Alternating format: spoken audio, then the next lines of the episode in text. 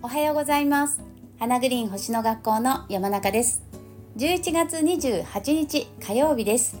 昨日は双子座でね満月でしたけれども皆さん満月見ましたか？ねすごい綺麗でしたよね。私が住んでる神奈川県もすごいお天気が良くて、まあ、夕方あの犬の散歩でね歩いてった時にもう5時ぐらいだったかな？東の空からねこう登ってくる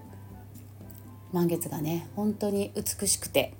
なんかその星読みってもちろんねこう星の配置を見て未来をね予測する。この先の星の動きを見てあ来年はこんな年になるだろうなとかね、えー、今回の満月はこういう意味になるだろうなとか、まあ、未来を予測するっていうのがねまたこの星読みのものすごい面白いとこでもあるんですけど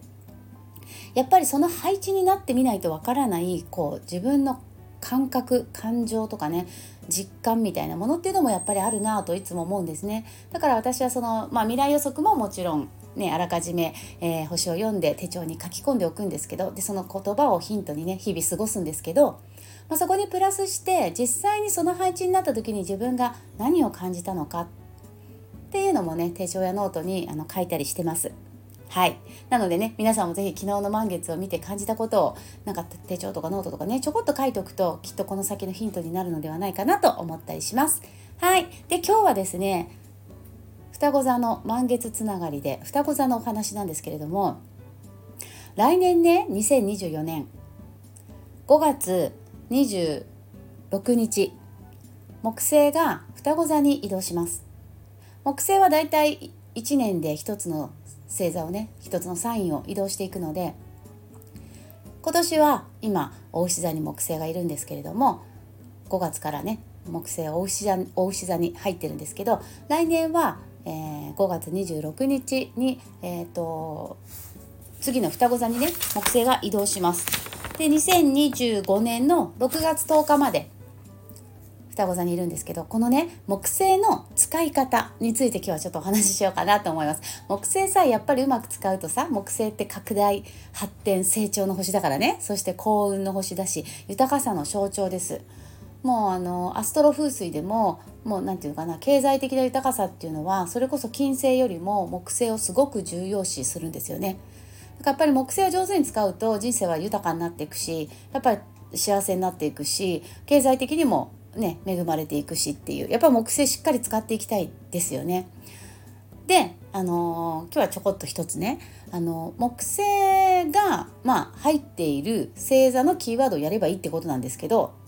単純にねそれをもうちょっと具体的にお話しすると例えば今は木星が大牛座にいるので、まあ、大牛座のようなことをやるといいってことですよね。で私何度も多分ブログにも書いてるんですけど木星が大牛座にいる今今年の5月から来年の5月ね。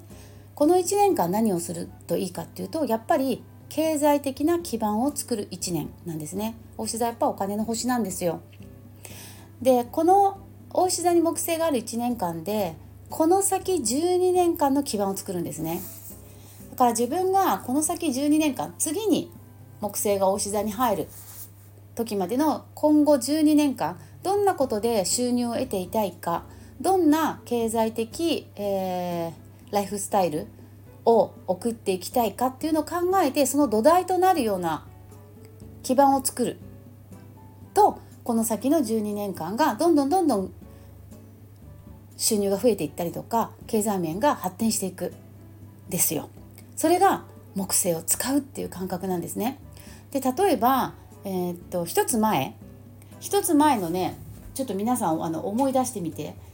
前回ね木星が大牛座に入っていた時ね、えー、皆さんがそれぞれに経済的な基盤を作っていたかどうかを振り返ってみていただきたいんですけど2011年6月から2012年6月までです。どうでしょうか？2011年6月から2012年の6月まで。こここの間木星は大牛座にいました。前回ね。でね例えばちなみに私の場合なんですけど私はこの間ですねちょうどあの自宅サロンを始めて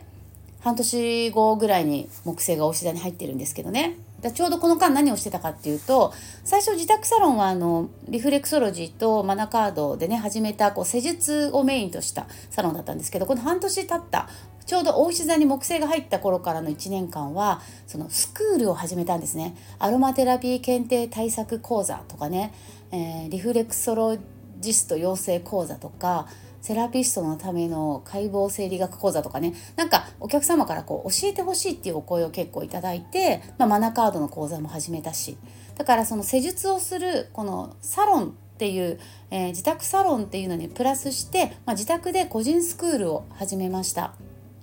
でそこから12年ね、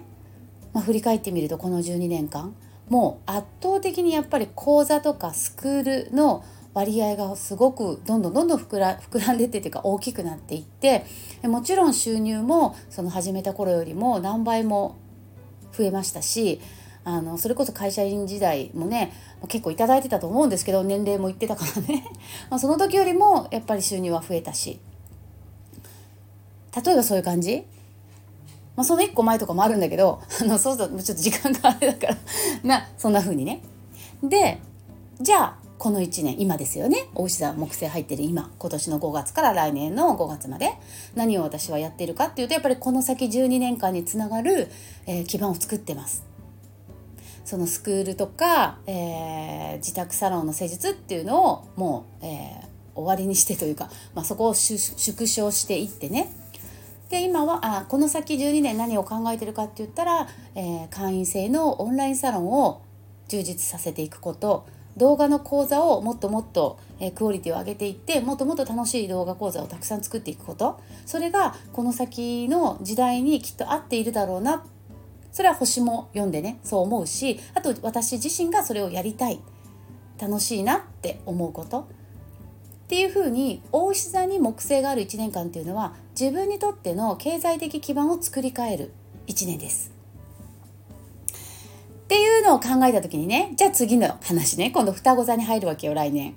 双子座にね。で双子座に入るってことは今度は双子座をやっていくとその先の12年間が双子座的なことで発展していくわけです。でそれが来年のね5月の26からなんですけどもうね結論先に言うと双子座に木星がある1年間何をするといいかっていうと人生を変える学びに出会う1年です。人生を変える学びに出会う1年です。だから学ぶといいってことね。大牛座に木星がある時は経済的な基盤を作る1年。木星が双子座にある1年間は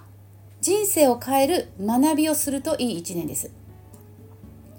だから来年は5月以降ねなんか勉強するといいわけ。2025年の6月までね。でこれもねちょっと前回を振り返ってみたいと思うんですけど皆さん思い出してください。前回ね。前回、えー、双子座に木星がいたのは2012年6月から2013年6月まで。2012年6月から2013年6月までの1年間。皆さん何してましたかね？思い出してみて。どう？私はですね実はこの1年間の間に先生術に出会ったんですね。2013年2月22日に、えー、先生学とアロマテラピーっていうねアロマテラピーの学校の講座の初日のレッスン授業が2013年2月22日っていうふうに私の手帳に書いてあるんですよ。ねえ。授業で覚えてますよ先生が。今ね木星が双子座にあってね。双子座に木星がある1年はね勉強するといいのよ。だから皆さんはすごくいい時期に勉強先生術の勉強を始めてますみたいなことをねおっしゃってたのすごい覚えてるんですけどその時意味が全然分かんなくてね。その木星って何？そういう意味なの？みたいな感じだったんですけど今思うとそうでした。でじゃあこの12年どうだったかって言ったらやっぱり私はもう先生術に出会って人生大きく変わりましたからね。方向性がやっぱり。っていうことなんですよ。でその1個前とかもね思い出してみるとやっぱりねその1個前も私なんかね昨日ね思い出して、えー、たんですけどもう1個前がねいつだったかなちょうどねあのあれなのよ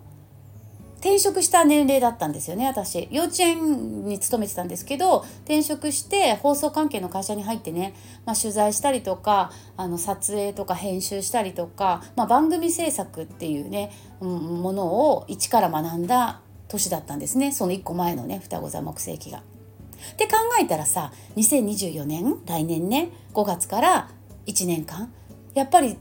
私の人生を大きく変える学びと出会うんだろうなって思ってます。はい。今はまだね、これってね、思ってないんですけど、全然ピンときてないんだけど。でも、あの、何かあるはず。だから皆さんもぜひぜひ来年の、えー、5月26日以降、えー、1年間何かね、えーと、そこからの学びは人生が変わるってことですから。だから先手を打ってもいいかもしれないですよね。そこで何か、これを勉強したらそれがその後の私の人生変えるんだわ、みたいなね。何かこう来るのを待つだけじゃなくって自分から、えー、先にね勉強を積極的にやってってもいいかもしれないですね私はこれで人生を変えるんだみたいなねはいみたいな、えー、ちょっと今日はお話をさせていただきました星は本当にねこう先を読むことがねめちゃくちゃ楽しいのででそれを使うっていう感覚ですよねうん使うとやっぱうまくいくもんまあそれが楽しいですね。はい。はい、ということで、えっ、ー、と、ちょっとマナカード引かないとね、今日ちょっと長く喋っちゃってね、ごめんね。みんな忙しい朝なのに。はい。じゃあこれだよ。今ね、1枚ふわっと浮いたから、シャッフルした時に。じゃん。おお。プア、プア、プアだよ。マナカードご存知の方、プアです。ご存知じゃない方、プアはですねお花のカードで開花するとか飛躍するとか自分を信じて前進しましょうっていうもう go go go go っていうカードです前に前に行きましょうってねマナカードは話を聞いているのできっと今日私がお話ししたこの10分ちょっとのお話の内容っていうのは聞いてくださってる皆さんにとって前に進んで GO だよ OK だよ皆さんが考えてること GO だよっていうねそういうメッセージなんだと思います。はい私も来年、えー、人生を変える学びに出会う予定なので楽しみにしてあの楽しみにしてっていうかワクワクしてます。はいまた皆さんとシェアできたらいいなと思います。はい。今日も最後まで聞いていただいてありがとうございました。皆さんどうぞ素敵な一日をお過ごしください。それではまた明日。